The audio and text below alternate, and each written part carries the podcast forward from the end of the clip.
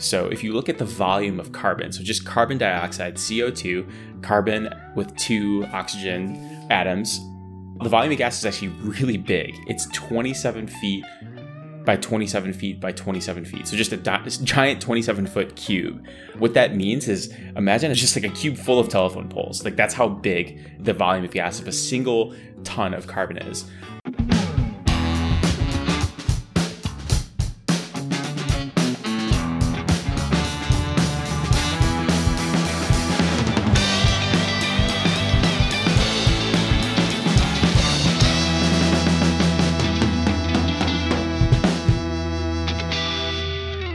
Hey guys, welcome to Product Explain, a show where we talk about products and the company's history and strategy behind them. I'm your first host, Jeff Lee. And I'm your co host, Mike Alcazarin. Jeff, when you think of carbon, what do you think? I think of charcoal, just like a big lump of charcoal. It, or a Jeff. whole field of charcoal. God damn it. Or trees, dead trees, bones. Death? Death. Just destruction? Today's show, we're talking about Wren, a carbon offset startup. Yeah, well, let me take a step back. So, first off, disclaimer, disclaimer, disclaimer. I'm super passionate about sustainability and climate change, and that's what this episode will focus on. So, a lot of a lot of this will be Mike filibustering. So, Jeff, give like hand wave at me at mute, the I'll mute my mic. And, yeah, mute me. Um, get like throw something at me, but let me know. But I think carbon is kind of a nebulous term that doesn't really have a ton of value. Like Jeff, you thought of charcoal for a grill or charcoal, just not like carbon how I think about carbon, but one of my favorite ways to describe what carbon is is from the MIT Technology Review, where they explain what a ton of carbon is. So if you look at the volume of carbon, so just carbon dioxide, CO2, carbon with two oxygen atoms, the volume of gas is actually really big. It's 27 feet by 27 feet by 27 feet. So just a di- giant 27 foot cube. What that means is imagine it's just like a cube full of telephone poles. Like that's how big the volume of gas of a single ton of carbon is. Um, how much does it weigh? It weighs as much as a great white shark. That doesn't really mean anything to me because I have never picked up a great white shark before, but kind of gives you a scale of like how big this ton of carbon dioxide is. It's physically big. And so why does carbon matter? You hear about carbon all the time, but at the crux of it, we're facing massive changes to the world due to increased temperatures. The IPCC, the Intergovernmental Panel on Climate Change, estimates that we are on a path from anywhere from 1.5 to 3 degrees Celsius warming of the world's temperature. That doesn't seem like a lot, but it's actually crazy. What that means is that we're going to see a higher frequency of things that we hate. Like, you know, no one's ever praying for floods, fires, and heat waves, but that's what we're going to have more of. Like those events that they say, like, hey, it's a once in a 30 year, once in a 50 year event. That's just the probability. And so those events are going to happen more and more frequently. There's also going to be a huge impact on human migration as people move from their current climates, which is a disaster, to new climates. One example of that is if you look at Bangladesh, it's one of the lowest countries in the in the world, and it's facing severe flooding and higher flooding over the past 10 to 20 years than it's ever seen ever before. And so some of those folks have to move to other locations because they're not going to actually have anywhere to live. I think the other part, and this is more for the American audience, is it's going to really add massive costs to everything. So think about the insurance for hurricane areas in Florida. It's just skyrocketing. We saw it with Hurricane Ian and we're seeing that with Hurricane Nicole. So just massive costs that we're going to see. My favorite analogy of how to think about carbon, and Jeff, I don't know if you've heard this before, but I'll test this one out on you. But imagine that the earth is a bathtub and there's only so much water that that bathtub can physically hold. And so humans have been dumping carbon into the tub at such a rate that the tub is just overfilling. So imagine you're in the bathroom and you just see water splashing everywhere because you have this faucet on. And that faucet is humans dumping carbon into the atmosphere. So there's two parts to that problem. First thing is you need to stop overfilling the tub, which will mitigate the problem. So you're turning off the faucet, stopping carbon dioxide from entering the atmosphere. And then the second is we need to clean up all the stuff that's overfilled and also start to drain the tub back to equilibrium, which is carbon removal. But that's like one of my favorite like visuals, just because I can visually like see like a, a, tub and our need to actually start removing, but also turning off the carbon that's entering the atmosphere. But I'll pause there, Jeff. Any any feedback? Any any thoughts?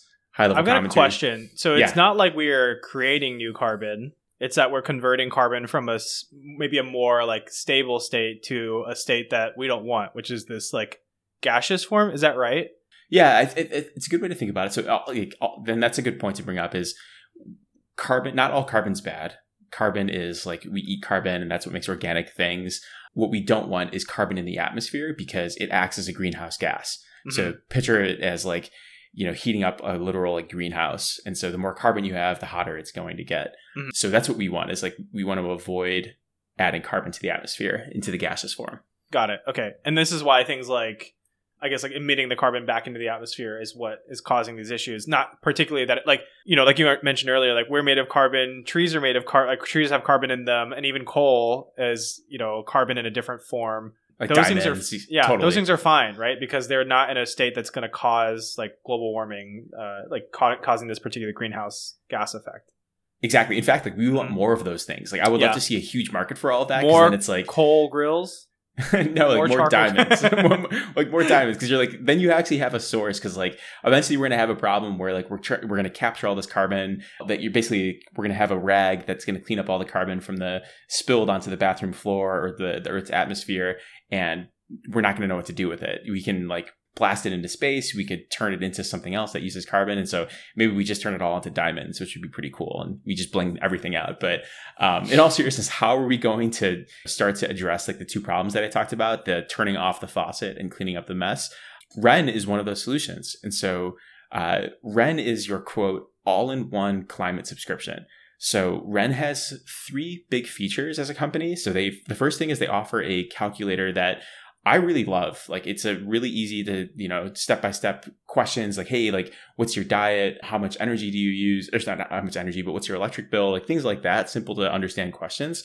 And it gives you your actual carbon footprint through that handy tool.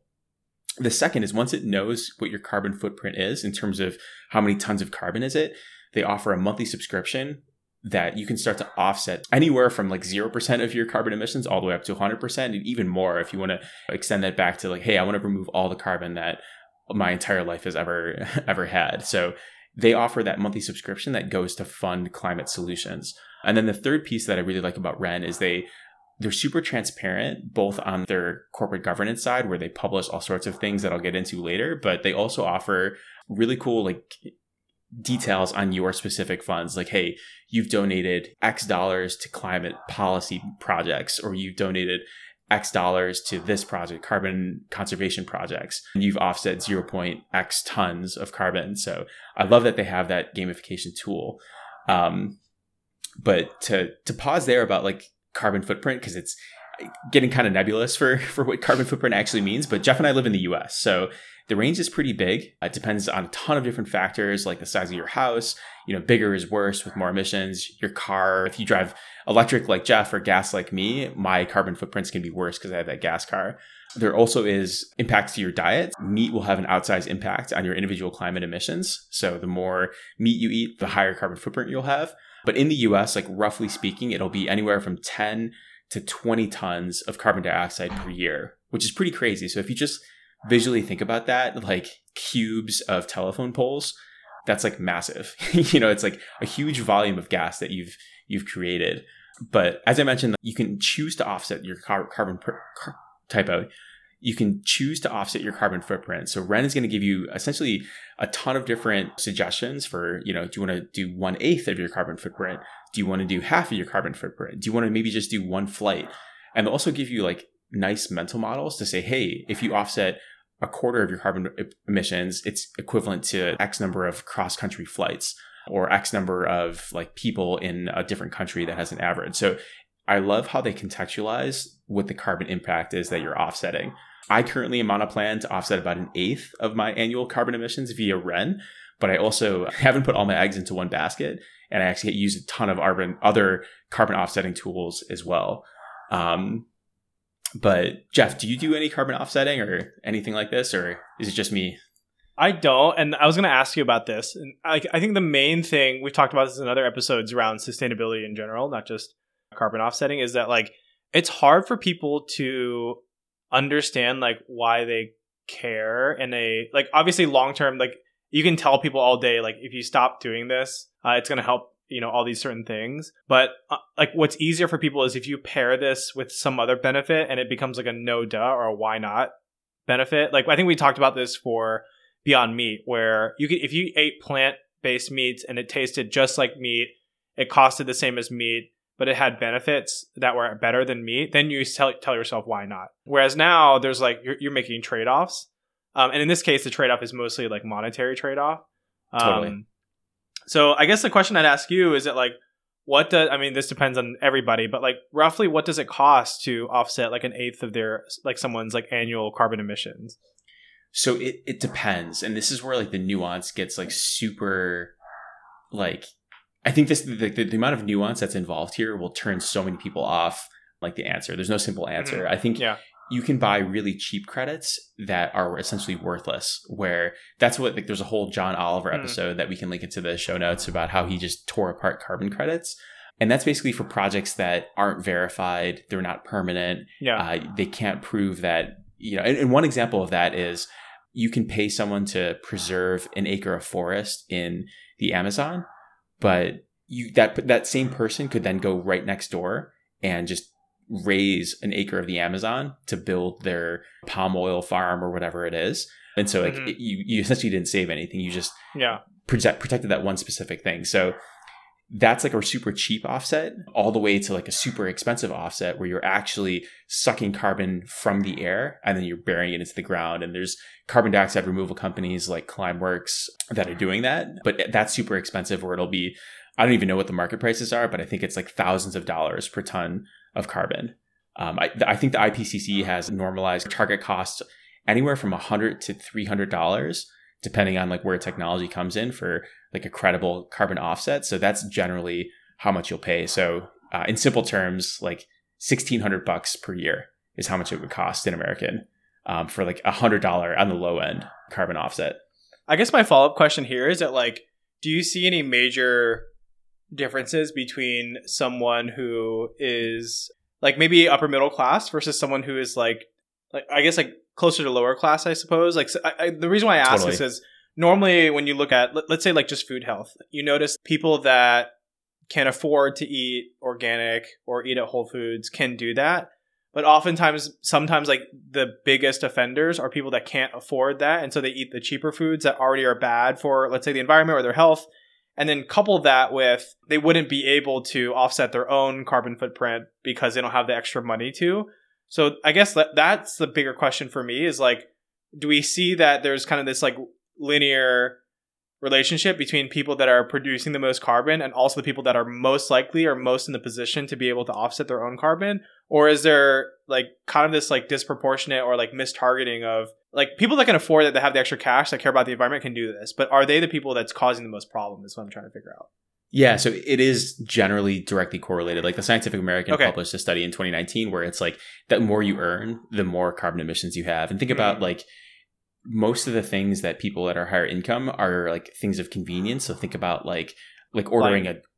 I, I'm just like trying to think of like an example. Like yeah, flying or just like you- buying stuff yeah like buying Totally. stuff and like flying and yeah yeah and then if you think if you think about people like that are like you know lower income they're going to be higher chance to use public transportation and so public Mm, transportation is is like way better so it, it is Yeah. like directly correlated and then you know there's all these folks that are starting to track actually like the super wealthy so like the taylor swifts of the world i know she got a ton of flack for her carbon emissions from Mhm. her private aircraft that was flying her around and also her friends around and i think that's what she said it wasn't just me it was like my my family and friends that were flying out but Mhm. just a massive impact that that those types of activities have. So thankfully it is, but I, I think like to the question behind your question is like what's the value that people are getting out of this? Like it's not necessarily like Yeah. directly correlated to like the traditional benefit that you or I might be normally used to where it's like, hey, I bought this phone and I'm gonna get the ability to do X, Y, and Z from it. And Mhm. so with this, like with your buying like the subscription to climate, like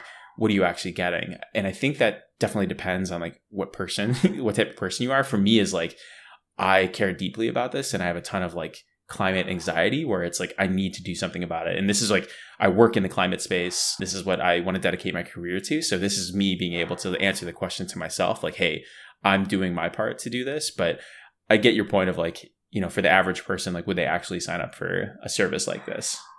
Yeah, I guess like for me, like the main things that come to mind is like I would do this. However, like what I what I put into this is like some dollar value, and then what I get out of it is this like intrinsic. I'm helping the environment, but it's hard for someone to feel that like I won't even call it like instant gratification, but like it's hard for me to know what that gratification looks like. And I think that's where I'm I'm like struggling a bit, and I'm, I'm assuming that's where a lot of people struggle, where, Totally. which is like I, I putting my dollars towards this, but what does this actually mean? Like, and I think it it obviously hurts the, I guess the overall, uh, like campaign around this or whatever, where like you can't see carbon emissions, right? Like you just Yep. see kind of the effects, the downstream effects, and you kind of ask yourself how much of my direct impact actually changes some of those things. It's like this is just always like macro trend kind of thing where it's hard for one person to feel like they're making change, but until you convince those people that it's like something you need to do, then then you'll start to see the effects, right? Um, similar thing with like voting, for example, or any sort of like macro trend.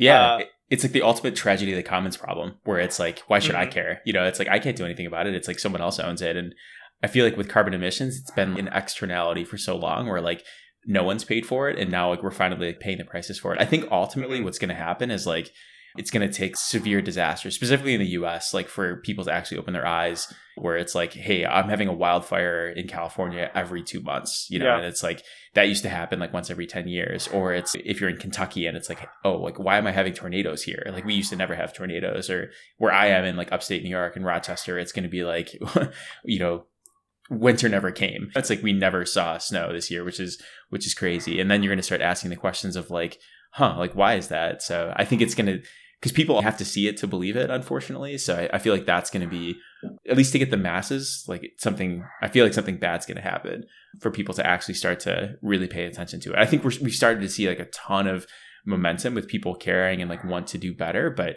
I think to your point, it's just like it's hard to directly assign that value. You know what I mean?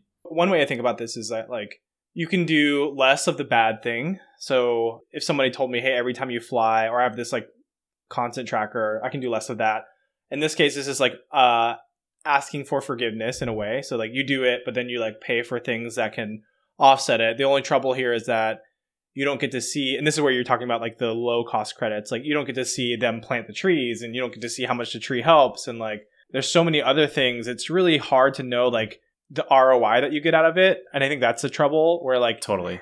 it doesn't feel unfortunately like at the micro level it doesn't feel super measurable to a degree of accuracy where people are comfortable saying, "Oh, I'm going to do this thing."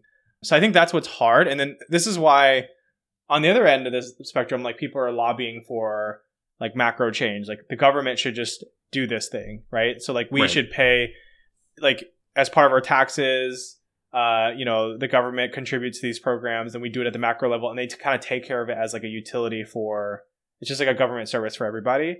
And that's where there's a lot of there's obviously a lot of debate, yeah, friction around it too. But I think it's kind of the same thing. I think that it's just hard to do at the micro level. And then like even if you get like a lot of people to do at the micro level, you're just covering your portion of this. Where like earlier, like I mentioned, you have people that are disproportionately. I mean, maybe they're not affecting as much, but like they will still have some carbon footprint, and they can't or probably won't be able to offset it. Right. So I think that's where it's like it's a little difficult because like you almost have to do more than your fair share if you're an individual. Yep. Um, to be able to like get to that total offset, and I think that's Not really hard. Totally. Not only do you have to atone for your sins, but you have to atone for like Yeah. seven more people's sins like around you. I think Right. it's like I think w- where we're at now is like we're past like the early adopters. Like just looking at this Mhm. from the adoption scale, and like we're starting to like get into like just like the you know higher up in the curve, and more people are interested in this. And I think we have to kind of have this climate space move forward and kind of just drag people with us and that those individuals making these actions to say yes i'm going to offset mine start to build a critical mass for these big projects. And because part of like and this is like a good segue into the business model. So wren's approach is offering essentially a portfolio that you can invest in and they offer Mhm. four projects within that portfolio. The first is tree planting the second is conservation the third is technology and the fourth is policy so for like the fourth if you and you can actually choose like how much of your monthly investment goes into which part. And so if you invest it all into policy like maybe your mental model is hey that's the number one thing that we need to do. Like i'm jeff lee and i can't really do a part but i want to invest in the dollars to make sure that we can influence the government to to Mhm. do those activities. So that's where i think you start to create this like flywheel and just momentum around pushing climate change initiatives forward. But yeah totally hear you where it's like hard to directly correlate that benefit but i think it's like I think we're starting to see like the slow mass and slow flywheel of people going through. But with Wren's portfolio approach and their business model, so one thing that I actually really love about Wren is that they're super transparent. They actually publish their all their employees' salaries, including the CEO, as well as they have a public roadmap and they have a Notion page highlighting basically receipts of all where all the money went. So for every dollar that gets put into your subscription, Wren takes a 20% cut. I think they say that anywhere from like 0 to 5% is for transaction fees and then the the remaining 15% is really just for growing the business and for overhead and they publish with a pie chart showing exactly how much they've spent on every single different um, part of their business, which I love that transparency. I think that's the only way to get trust because I think that mm-hmm. it's yeah. going to be super easy to like burn trust here with like with, with people. Yeah, when um, you put your um, money in a black hole, it's hard to know. Like, yeah, yeah, especially because like people are already skeptical of like getting that direct benefit to say, hey, yeah. like, where is my money going? Or like, how am I getting this offset? Or how am I getting this benefit? And then I think Wren's doing a really good job of just half of it's education to say, hey, these are all the things that we can do and there's a continuum and a spectrum some of like the portfolio projects that currently wren lists include projects like biochar in california mineral weathering in scotland tech enabled rainforest project protection, clean cooking fuel for refugees, community tree planting, clean air task force, and this company called Carbon 180, or this effort rather called Carbon 180. A lot of that might not mean anything to most of our audience, but biochar is pretty interesting where you basically can accelerate how much carbon the soil can absorb by spreading char over it. Um, is a hmm. gross oversimplification of it. And same thing with of mineral weathering where you can put like rock like crushed basalt over forests, and that will actually increase the carbon intake of forests, and that's measured. Um, and then the last thing that I'll say about the business model is actually like they publish their contributions like over the past three years since January 2019 or mid 2019 when they started. And you can actually sort by month and hover over how much each dollar went to, to conservation or to tech or to any of their four hubs, the tree planting conservation policy or tech. So I thought that was really cool. And I think it kind of answers the question of like, where is the money going? because I think to your point, Jeff, of like how do you actually capture that like monthly, you know, not monthly but direct value? It's like mm-hmm. Is a, is an open question, and I think Wren's really trying hard to address that, especially in their dashboard product where I'm looking at it on my screen where you can see your specific impact, um, how many tons that you've funded to offset, um, how many actions that you've taken, and what your reach is. So I think they're trying to gamify like the amplification to to get the flywheel going. But I'll I'll pause there because that was a, a big a big filibuster by me. yeah, awesome. Thanks for um dump, diving into that. I think as somebody from the outside looking in, like there's a lot of tough questions that I'm sure get thrown your way around like what's in it for me and um how can we think about where the problem areas are. If you ask somebody in the street, I mean there are some people that don't believe it, but if you ask someone in the street like do you think it's better to protect the environment? Generally, you would get yes, but that, then the hard part is like how and like what is actually tangible or what's feasible for them to do. And then the next part is like, okay, even if they did agree to, let's say, like, I want to commit X amount of dollars every month, like, what does that actually mean? What does it do? And is it actually going to, in the step up plan, going to cover the carbon emissions? Like you're saying, like, are you going to get enough to where you, like, you know, equalize the tub in, a, in some ways? But diving into the history of the product, so this is really cool because I think we're talking about like this groundswell of um, climate change efforts. Like I think it's going to be led by the next generation. So Wren was founded by three folks: Landon Brand, Ben Stanfield, and Mimi Tran Zambetti. Um, the three of them met while they're at USC. And uh, Brand was a software engineering student. Stanfield was kind of like he was his roommate and kind of like the design person. And Zambetti also joined the trio as like she started wanting to do physical hardware but switched to software realizing how quickly one could build products i read uh, i read in one article she led like the first women's only hackathon uh, at, at, the nice. university so there's definitely like cause for a lot of these sort of uh, like programs that they know are going to help the environment i think you know they're, they're very much in the gen z space i think they're like 20 to 22 um, but i think that's kind of where we're going to need the biggest push is like this next generation of folks that have grown up knowing that climate change is an issue. I think when we were growing up, this was like starting to become a thing. Like I know in Georgia, like recycling wasn't a big thing. Like it wasn't a common practice. And so moving from Georgia to California, that was like, you see it everywhere. It's a very common thing, right? Everyone does it. Uh, there's composting things. So I think like environment and ecosystem play a pretty big part in this. And totally. I would like to think that younger generations that have grown up with this concept uh, are much more aware about it and much more aware about the benefits of it. And it becomes more of like a cultural norm than it is like this. Like it's harder to convince people to do something different. And I think if people grew up with this idea of like, oh, recycling is just a thing I do, then you don't have to pull teeth as much to do it. That's just one example. But just even the thought of like climate change and thinking about how uh, the next generation, like the Gen Z folks, are moving into positions of decision making power they are going to have an opportunity to kind of influence things like technology, policy, culture, et cetera, to get more people to do this this sort of thing. So I think that's why um, I'm really excited that it was like these three young folks that, for better for worse, like haven't been told no before, like don't really understand, might not understand all the nuances, but like at the same time can kind of push for like why not? Um, yeah, and and that's like that's a really powerful thing. Um, they originally started on HR software. That was like kind of their first uh, startup idea to promote diversity, equity, and inclusion. Um, but their main concern was that it was going to take them like over a decade to see any real benefit out of this, and they wanted to kind of move on something a little bit quicker. And then they kind of switched to climate change, like climate awareness overall, and they started with a vegan cloud kitchen, hmm. uh, which I thought was really interesting. So they tried to like do this cloud kitchen concept out of one of the dorms for about two weeks, but they realized that that also didn't scale very well. And they finally kind of researched and pivoted to carbon offsets, which is what Wren does today they were actually a Y Combinator participant. I think in 2019. I, I know that's at least when they launched. And they've got some funding from Y Combinator as well. So nice. 2019 was kind of around the time that they launched the product. Um, and then the three of them have made Forbes 30 under 30 in, in 2021. So that kind of gives you an idea of like who's behind this, I guess, idea of Wren um, and kind of the archetype of folks that we kind of need to lead the charge in terms of getting more people to buy into the idea of uh, carbon offsets.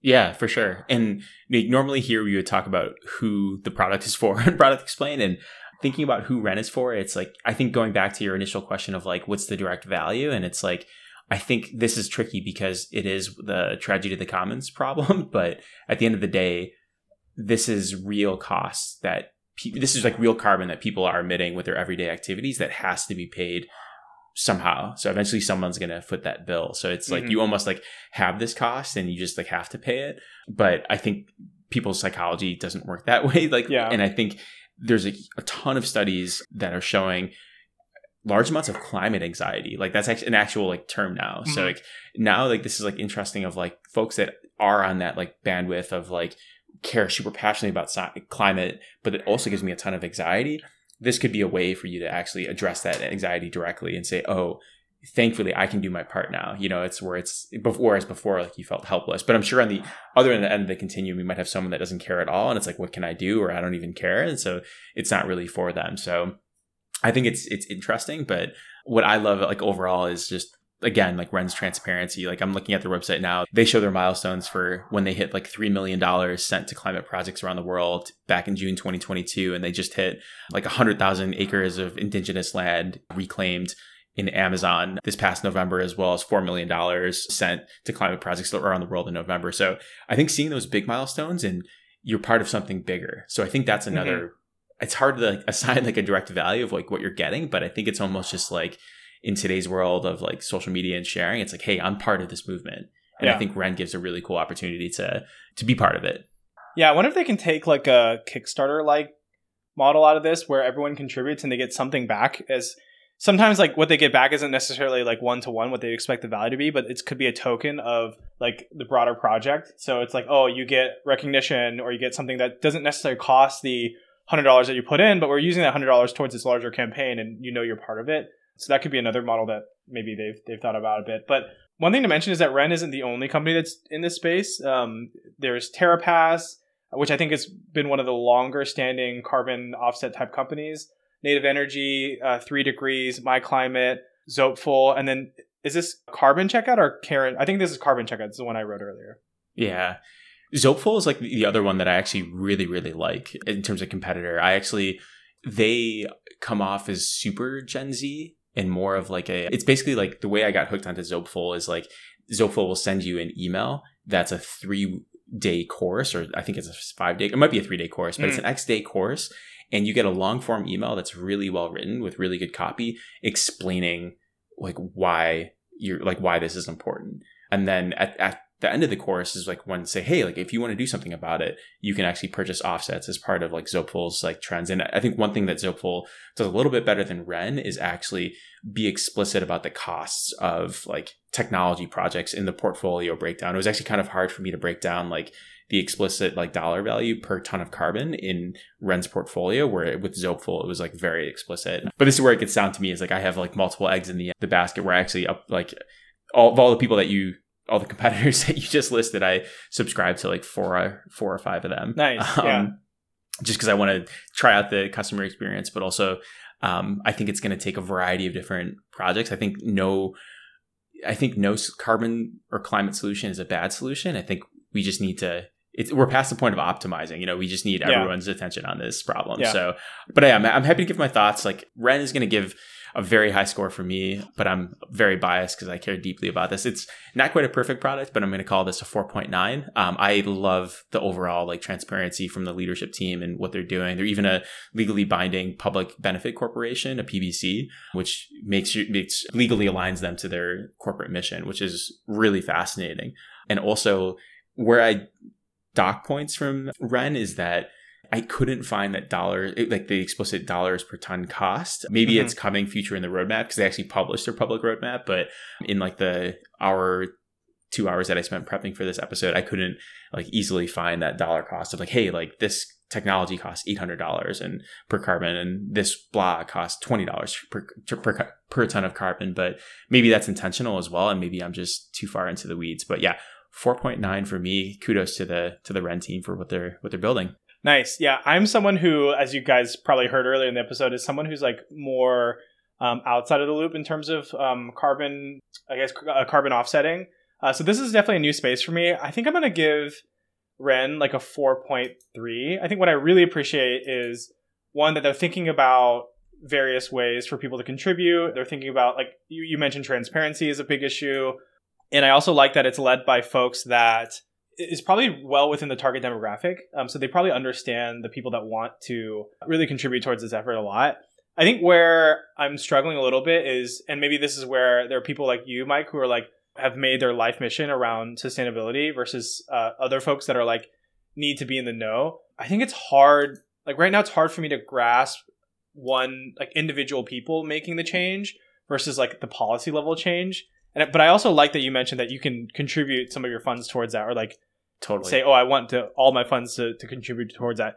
I guess one analogy I'll kind of give is that like if there's a pothole in your road, I wouldn't think about like putting money in like a fund to do this. I would just think about like, oh, my taxes go towards this. So it needs to be it needs to be just like automatic, and it needs to somebody needs to take care of it, and it needs to happen. I mean, obviously, the only trouble with that is that um, you don't know how those funds are managed. I mean, that's just like part of the government as well. So I like that you already mentioned that there's um, some transparency here, and that's you know definitely a big big part of what I'd be looking for. So yeah, I think a 4.3 for me.